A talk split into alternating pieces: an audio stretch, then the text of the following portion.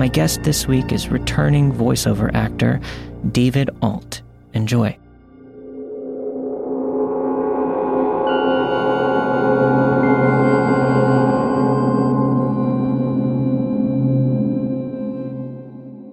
Not long after we got married back in 2014, my husband and I moved from Rockingham, North Carolina to Fayetteville, North Carolina. We didn't have any friends or family there, but he was offered a good job in his field, and so off we went. With the move being so quick, I was still looking for a job when we got there. So for the first few weeks, I was home alone while he was at work. I will say we weren't in the best neighborhood, but in our immediate situation, it was an area that we could afford. Plus, our landlord that we were renting from lived right next door, and she was extremely nice, ex military. So I never worried about being there alone until one afternoon. I was doing some laundry when my dog started barking. I didn't hear anything, so I looked out the front window to see what they were worked up about, and I saw a man walking down our road. Now, this was a dead end cul de sac road, with just our house and our landlord's at the end. So it was very unusual for anyone to come down that far.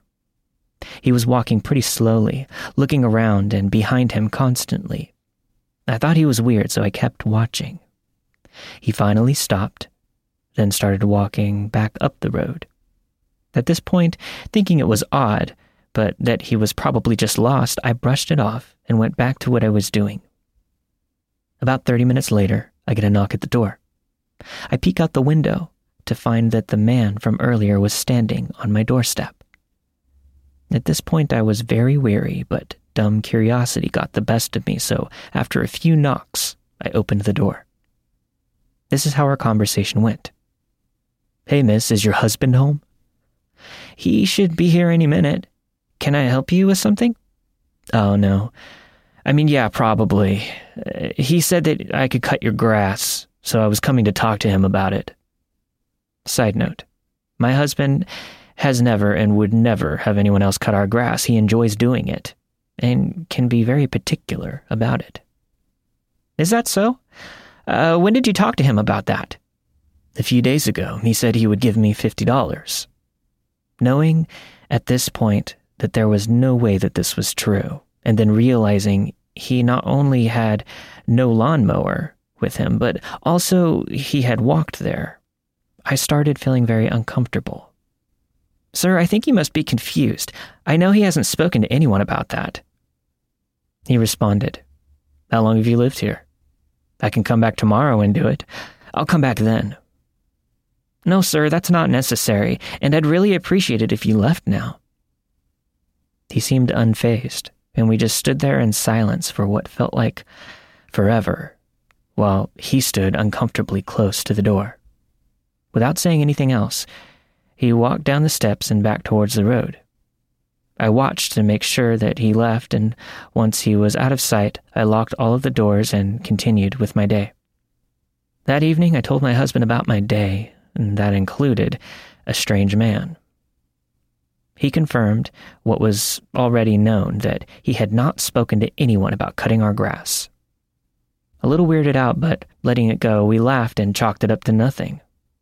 The next day, around lunchtime, I was alone once more, and there was a knock at the door. I peered out the window to see that the man was back.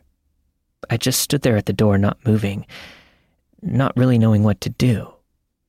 That's when he started yelling, asking if my husband was home or if it was just me. I'm assuming after realizing that I was there looking out. He continued knocking and yelling that he was there to cut our grass and that he just needed to talk to me about it. I yelled back that I didn't see a lawnmower and that I already told him yesterday that we didn't need any help. I could hear him mumbling, and then he started yelling again that he just needed to talk and could I please open the door. I again told him no. I went back and forth with him like this a few times.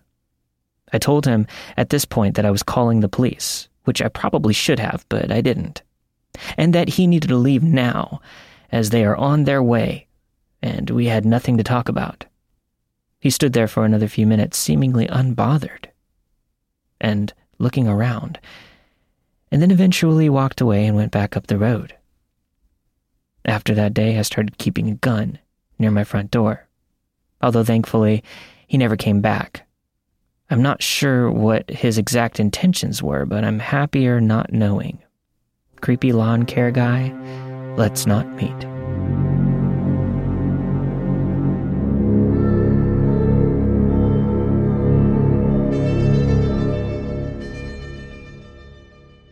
So, this happened a few months ago. I'm a sophomore in college and was travelling down to my hometown over break. I was having some relationship issues with my stepmom, so I didn't want to stay at my dad's house the night I arrived at my hometown, so I phoned a friend of mine from high school if I could stay at his place. I knew from social media that he was still in town, and I've stayed at his place before, so I knew there would be a place for me to stay if they could allow it. My friend, let's call him Zed, seemed like a pretty normal dude. We weren't best friends or anything, but we got pretty close by the time we graduated. We would occasionally text or hang out if I was in town and catch up, reminisce on the times we spent in orchestra or in English class. When I called, he seemed extremely enthusiastic. Zed's a normally upbeat guy, but this time it seemed like he was getting a brand new car. I didn't think about it at the time, and he said I could sleep in the guest room, so I headed over.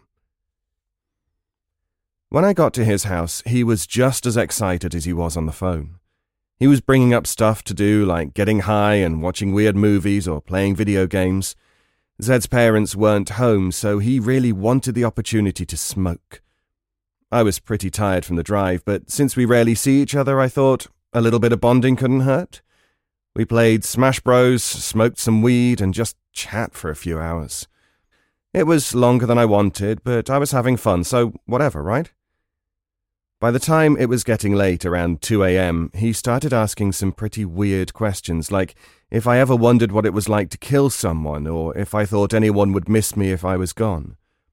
This, along with some pretty normal questions like if I had a boyfriend, or how my parents are doing, or if I'm making any friends at school, gave me a weird feeling. I was confused in the moment, but it didn't hit me until after that Zed could be assessing me for something bad. The weirdness of it all made me just want to go to bed. We stopped the game and both went into the basement where his room and the guest room were. We say goodnight, I go to my room and get ready for bed. I'm having trouble sleeping, just insomnia that I've had for a while, so I stay awake for around an hour until I hear some movement outside my room. The walls were pretty thin, so I could hear footsteps walking past my door and up the stairs to the main floor, then back down quickly after.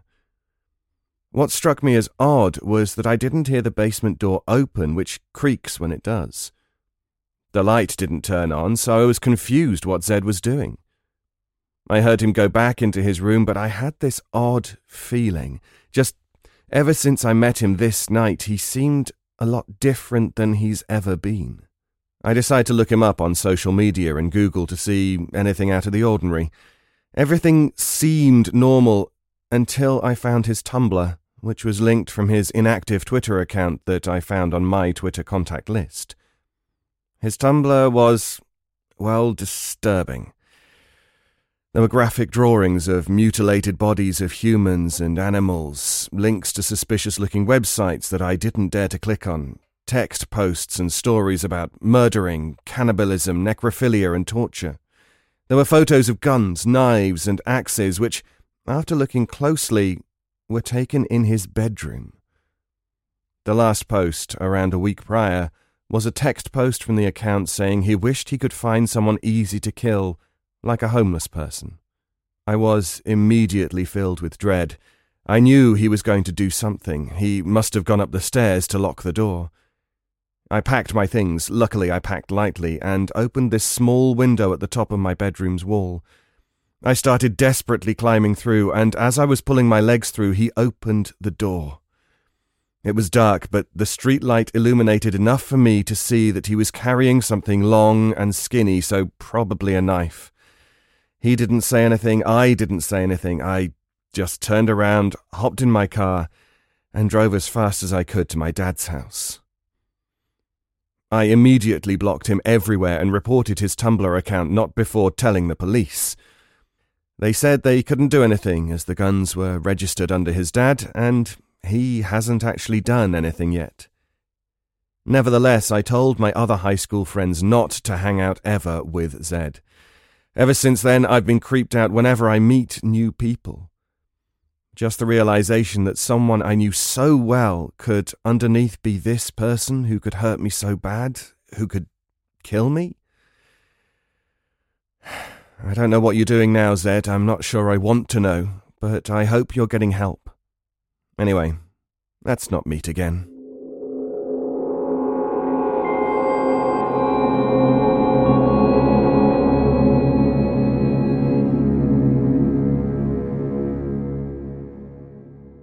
Yesterday, my sister and I traveled home from across the country to arrive at the airport at 11:59 p.m.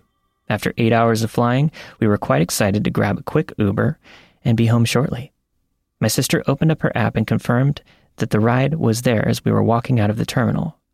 But that Uber driver quickly canceled on us. And I realized that the rates were surging, and he likely dropped us to pick up a new ride at a higher rate since three large flights were just landing at that time. No big deal. I told her we would walk outside and schedule a new Uber driver when we got to the rideshare area. We were met with an icy 32 degree night with lots of wind, which is unusual for that area. It was almost painful as the wind hit our faces. We hurried over to the covered rideshare spot and started the process on my phone to grab another Uber while staying amongst the crowd of shivering bodies, also waiting for their rides. After just a few minutes, we were assigned a new Uber driver. We'll call him Timothy. Our airport has a lot that's specifically for cell phone waiting and ride shares, basically meaning people waiting on a call to come pick up their passenger who has just arrived. I quickly noticed that Timothy showed up on the map outside of this area in a different parking lot away from the other Uber drivers who were on the map in the cell phone parking lot. I thought that was a little odd, but I mean, who knows? Maybe he was already driving around. It took him a bit longer to get to us than it should have, showing that he stayed in the parking lot that he was in for a couple of minutes before starting towards us. Again, kind of out of the ordinary for an Uber driver, at least in my experience. We had, of course, looked at his profile, he had a 4.9 rating and over a thousand rides, so he seemed legit and proven as far as an Uber driver goes. My sister and I anxiously waited for the driver to come over to us on the little Uber map, looking forward to getting into a warm car and out of the freezing night. By this time, it was roughly 12:30 a.m. and we were ready to get home. As we climbed into the car, I noticed the seats. They were the first dirty seats I'd ever seen in an Uber. And we'd been taking Ubers our entire trip, for the past four days. There seemed to be liquid stains on them that had been poorly cleaned. That was the first thing that grabbed my attention, other than an awkward vibe. We added her address to the ride since we live in different places. Basically, he was to drive about 20 minutes to my house, drop me off, and then another 25 minutes to her house and drop her off. He seemed happy about the longer route and explained that he had just sat in the lot and waited for the price surge to rise as passengers were getting off the planes and requesting rides. I guess he got to the rate that he liked and accepted us as a ride to pick up. He told us, I could have waited for the price to get even higher, but something told me to go ahead and get a ride. And it was you guys. I guess karma brought us together. As we started our journey, Timothy said he likes to play a game when passengers have a longer ride with him, and asked if we'd like to play by answering some questions. My sister and I are pretty intelligent and usually right on top of owning some trivia. So we agreed and said, let's play. His first question How old do you think the Earth is? Okay, seems fair. We made our guesses, and then he told us the factual answer. Seemed like some friendly trivia to us. Next question How long do you think that modern humanity has been around? as in humans with opposable thumbs, conscious thoughts, and the concept of time. We make our guesses, and we're close to the answer that he had in mind. Great. Next question Do you believe in supernatural things like ghosts? We say maybe, and he asks if we have ever had any supernatural experiences of our own. I tell him that I have. I feel like I felt my parents' presence around me since they both passed away years ago. And here and there, I feel somebody stroke my hair or rub my back. Or sometimes, I think I even smell them. My sister agrees and says that she has similar things occur with her. Timothy said he once was a non believer in the supernatural, but had his mind changed when he lived in an alleged haunted house. He then goes into a story about how he lived in a house locally that he and his roommate would hear crying children in. When there were no children there, day or night, they would hear crying or noises of children in general. I'll make this shorter than he did, but the backstory to the house was apparently this. According to him, a local teacher had taken these children of different ages and kept them at this house in bad conditions. No electricity, living in filth, hungry and scared. He had done bad things to them, and they were kept in the house together by him against their will. As the weather became colder, the children got desperate and cold. They found a way to light a fire in the house in the middle of one of the rooms for warmth. The fire attracted attention, and the authorities arrived on the scene and found the children, thus exposing the entire situation. The house did not burn down, and from what he said, none of the children died, at least as a result of the fire that day. Apparently, Timothy and his roommate were the first people to live in the house since the fire. He said they found this information out from a neighbor to the house when they mentioned to them that they had heard the crying and the childlike noises in there. Next question Do we believe in aliens? Well, maybe. We live in an infinite universe, more vast than we can imagine. He agrees and throws some facts out about space. Things seem back to normal, just a weird trivia game, again, kind of. The vibe in the car was heavy with discomfort, and at this point I handed my sister my portable battery pack because I knew her phone was on low battery. I did not want her in the car with this guy and a dead phone, for sure. As I handed it to her, we exchanged glances, and I knew that we were feeling that same creepy atmosphere that was growing stronger. She texted me that she was thinking about getting off at my house instead of going home. Next question do we believe people can communicate with the dead? I say not really. My sister says, maybe. No discussion was had over this answer, and he just went on. Next question Do you believe people have souls? We both say yes. He follows with, What do we think constitutes a soul?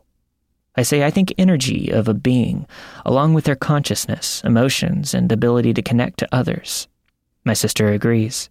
He asks, Do we think dogs and cats have souls? I say I think dogs for sure, and I'm not sold on cats. I ask him if he believes people have souls, and he replies that he's not a religious person at all, so he doesn't really believe in any of that. Next question Do you believe that people can be alive and not have a soul? At this point, you could cut the dreadful atmosphere in this car with a knife and both my sister and I were mentally plotting to tuck and roll in this situation without even communicating about it. We were getting close to our house, and I broke the conversation by telling him that the turn to my neighborhood wasn't obvious and that he needed to be on the lookout, and I'd tell him where to slow down. Timothy brought that conversation right back around to do we think people can live without a soul? I said I'd heard about black eyed children and other lore type tales, but that I'd never personally encountered somebody that I felt didn't have an essence to them. Then I asked him what he thought, if he believed that people could exist without a soul, and he answered, It doesn't matter what I think. It only matters what the writers think. And the way he said it, I was done. My sister and I both empathetic and can pick up on a person's energy easily and rather quickly. I looked over at her. She looked like she was about to vomit. my fight or flight response was at 110% fight already, and I was just keeping the conversation confident at this point. She had stopped responding altogether, a few questions back. We were on my street at this point, nearing my house. As we pulled up, my sister canceled the second half of the ride from my house to hers, and before I even knew that she did that, I looked at her and said, Hey, you don't look like you're feeling well. Do you want to spend the night with me? And she said yes, that would be great because she felt like she could vomit. He laughed a little bit, and he said, Just don't throw up in my car. The tone in his voice was different. You could tell that he was thrown off and disappointed that she no longer would be riding with him for another 25 minutes alone. We hurried into my house and just looked at each other, knowing that we were lucky to be home. I don't know if she would have made it home if she had continued on the ride with him. My gut says that she probably would not have. Without talking about it at all in the car, we both had the same high alert and uneasy feeling. The kind of feeling you get when something bad is about to happen. The kind of gut feeling that you know you had better pay attention to. Both of us certain that one of the upcoming questions could have been Do you believe that you are not going home tonight?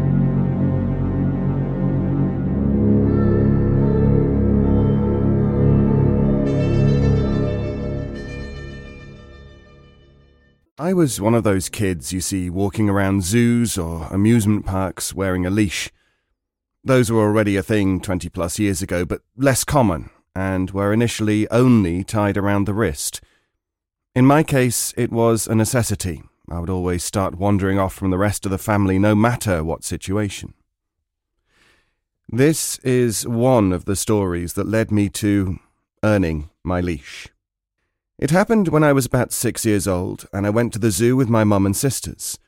Before every family outing, my mum made sure to give me the talk about not walking off again or face the consequences. My mum was a strict parent that made good on her promises. She had to, being a single mother of three. I didn't try to disobey her per se, but I often just didn't pay attention to the world and people around me. No different this day, I behaved and followed the group for a while but then a butterfly garden caught my attention, and off I was. When I finally realized I separated myself from my mum and sisters again, I panicked and started walking around the zoo looking for them, being afraid for my mum's reaction more than anything else. After a while, I somehow got it in my head that if I could just walk out, find our car, and wait there, my family would eventually find me. So I did I got lost within a couple of minutes, walking around a strange neighborhood looking for either our car or the way back to the zoo. Nothing looked familiar. I started crying, and my mom was going to be so mad. Then this man came up to me, just normal looking, about 40 years old, asking me if I'm lost. I explained I lost my family when we were visiting the zoo and I'm looking for my way back. I couldn't believe my luck when the man told me he had just come from the zoo and saw a family standing near the entrance who were waiting for a little girl with blonde hair and a baseball cap. But it was still a few blocks away, so he proposed I walk with him to his car and we could drive the rest of the way back. Just the mention of his car finally made me hesitant. I told him I wasn't allowed to get in a car with strangers. My mum would be so mad. He then said something like, That was true, but I look smart enough to know if I could trust someone. I don't remember the exact words, but something like that. Also, he added he spoke to my parents earlier when they were looking for me, so he's not a complete stranger. That didn't seem right. I asked him if he really talked to my dad, who had died a year before, and when he said he did, I broke down crying uncontrollably. I still didn't understand the situation I was in. I was just really confused about everything and scared of how angry my mum was going to be after all this. Finally, my crying caught the attention of the security guard of a parking building we were standing next to, asking if there was something he could help with. The guy stepped aside with the security guard and started explaining the situation, but made it vaguely sound like he was my father and we were looking for his wife. The security guard seemed to believe him, pointing us in the right direction towards the zoo. The man thanks the security guard and proceeds to take my hand to walk away.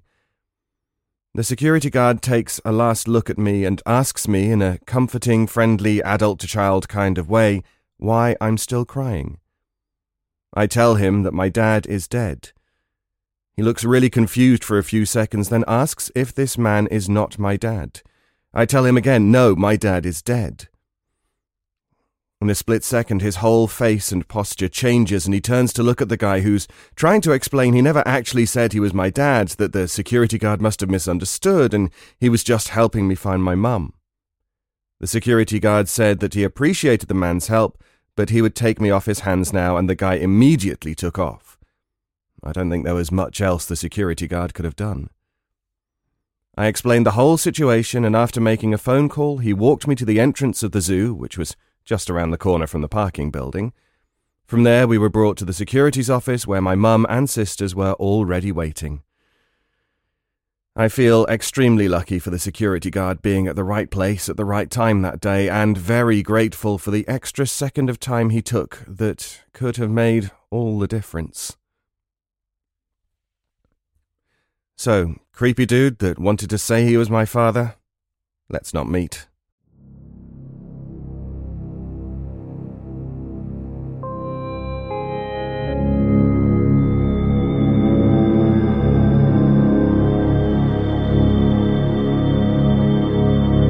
This took place when I was about 11 or 12. I'm 25 now. I was walking home from school one afternoon, which didn't take very long as I lived in the same neighborhood. I was on the same road as my house when a car pulled over to me, and the guy driving complimented me on my shoes. He seemed to be in his late 20s or 30s, and had a really friendly atmosphere around him that I didn't initially question. My shoes aren't anything special, just black skater type shoes with three pink stripes on either side. He said his daughter would love these shoes, and he wanted to buy her the same kind. He inquired if he could ask me some questions about them. I got a weird vibe immediately, but being close to my house and being unbelievably naive, I agreed to answer his questions. He pulled over and parked just up in front of me, and opened his driver's side door, then beckoned me over and started asking typical questions such as where I got them from, how much they were, and were they of good quality. I didn't know the brand of the shoe, so I slipped it off to check the label while balancing on one foot. He said he wanted a closer look, so he kept trying to get me to go closer he asked to see my shoe. And being so young and stupid, I agreed. Luckily, I didn't get closer to the car, but instead, I passed him the shoe. He kept suggesting that I should rest my socked foot on his car, as he was concerned if my balance faltered. My sock might get dirty. This had gotten too weird for me, and I began asking for my shoe back and suggested that my mother was waiting for me. He then proceeds to bring my shoe up to his face and inhales deeply. He turned to me with a huge smile, complimenting me on how wonderful my shoe smelled, how soft and sweet my feet must be, and similar compliments. At this point, I was done with this interaction, shoe back or not. So I once again asked for my shoe back, as I didn't want to explain to my mother why I came home with one shoe. He eventually handed it back to me, after first trying to Cinderella it onto my foot, me obviously declining. Then he drove off. I was so embarrassed at my stupidity and naivety that I didn't even tell the story to anyone until years later. I hope no other kids were as idiotic as I was that day. Creepy foot fetish guy, let's never meet again.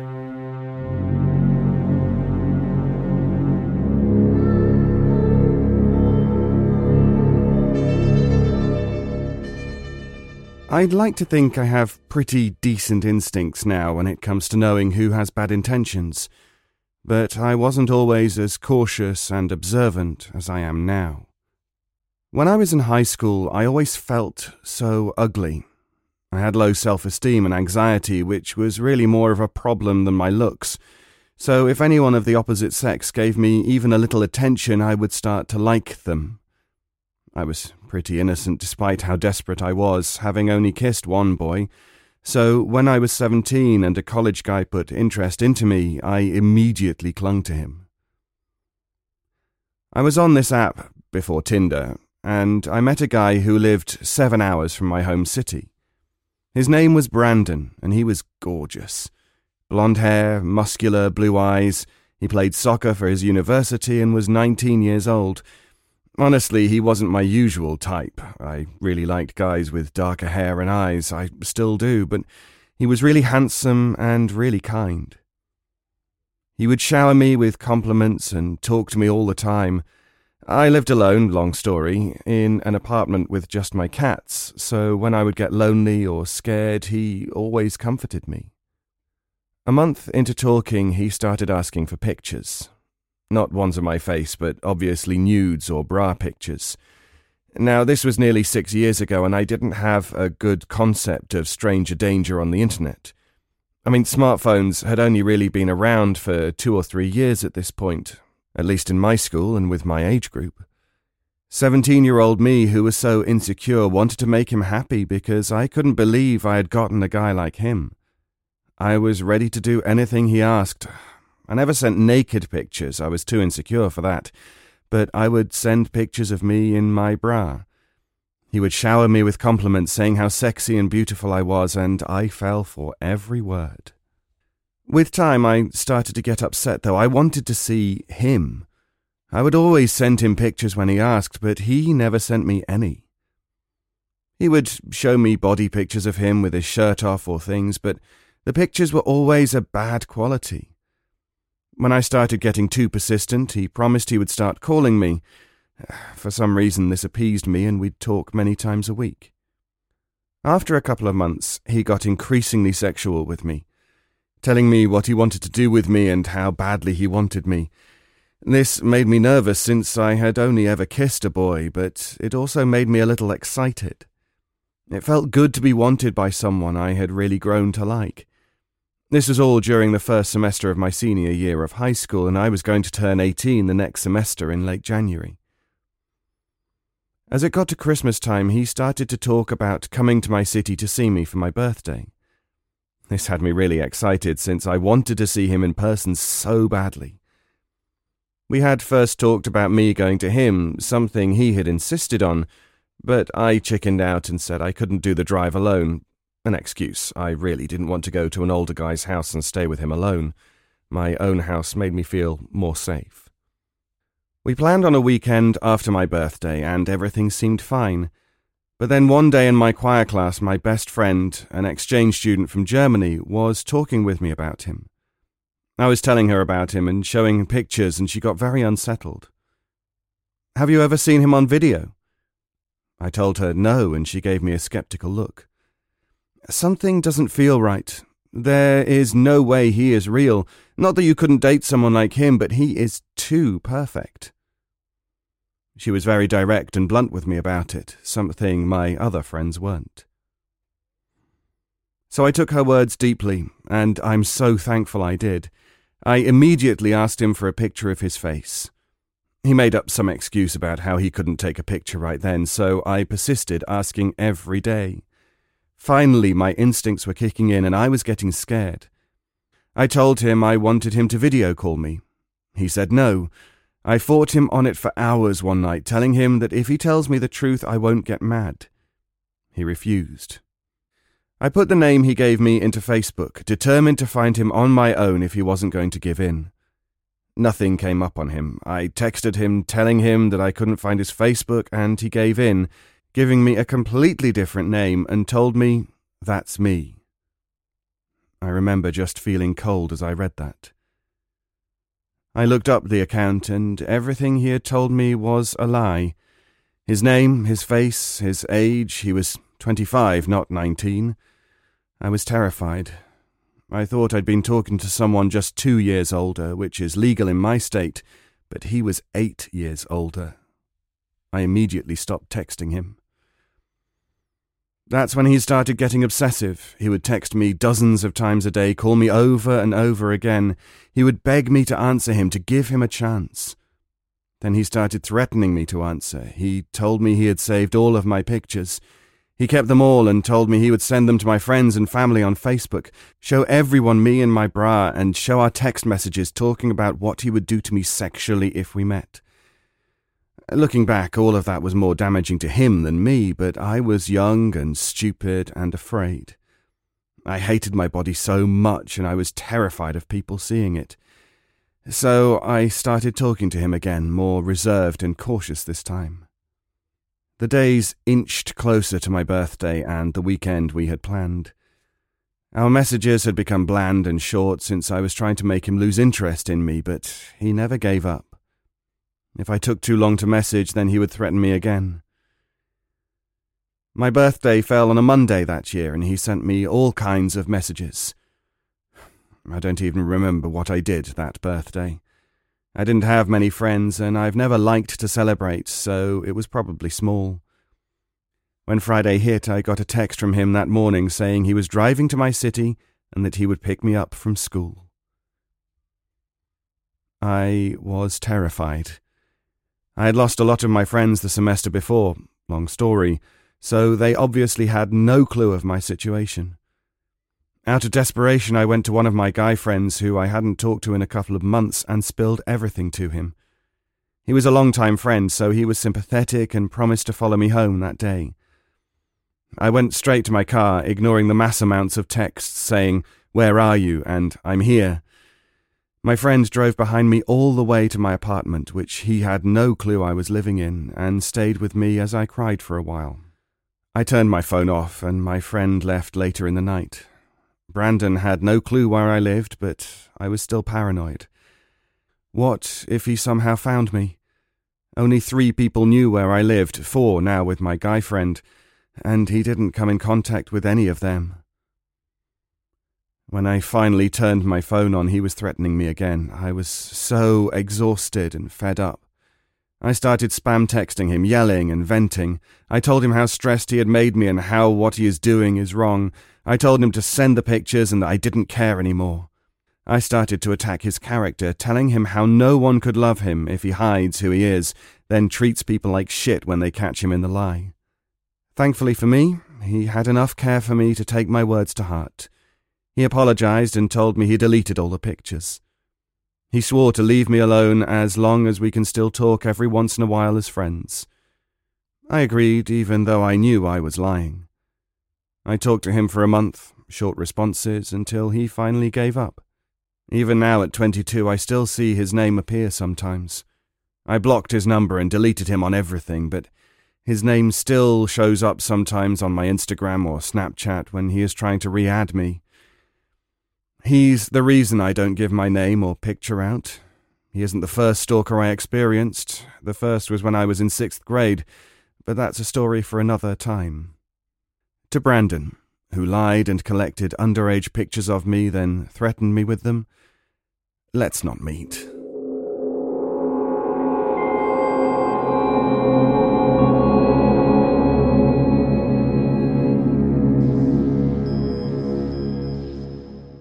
Thanks to David Ault for coming back on the show this week. He couldn't have come at a better time, too, because I got stuck in the snowstorm in California over the holiday and barely made it back to edit this episode, much less try and record more stories in time. If you don't know of him, David is a voiceover artist, narrator, private tutor, and science communicator from the UK. You'll probably be familiar with his expertly crafted voice work on the No Sleep podcast. Check out his website for all of his juicy juice at davidault.co.uk. And moving forward, this week on the podcast, you have heard Creepy Lawn Care Guy by listener Maggie. Guy tries to sneak past security guard while pretending he's my father by Reddit user Reverse Shoplifter. Creepy Uber Driver by listener Taco HX. To my high school friend, Let's Not Meet by Bitch of Bel Air. Creepy Foot Fetish Guy Let's Not Meet Again by Reddit user Ask the Mountains. And finally, Boyfriend turned Catfish turned Stalker by Ace Hysteria And for all of my Patreon supporters, um, your one shot story will be coming out tomorrow, just a day late. Like I said, I got stuck in the snow. I'll tell you all about it in the episode. Um, if you'd like to support the show and get bonus episodes um, and access to all of that bonus content, go to patreon.com forward slash let's not meet podcast. Don't forget to send your stories in to let's not meet stories at gmail.com and uh, email any questions or inquiries to let's not meet podcast at gmail.com. I'll see you next week for a brand new episode of Let's Not Meet.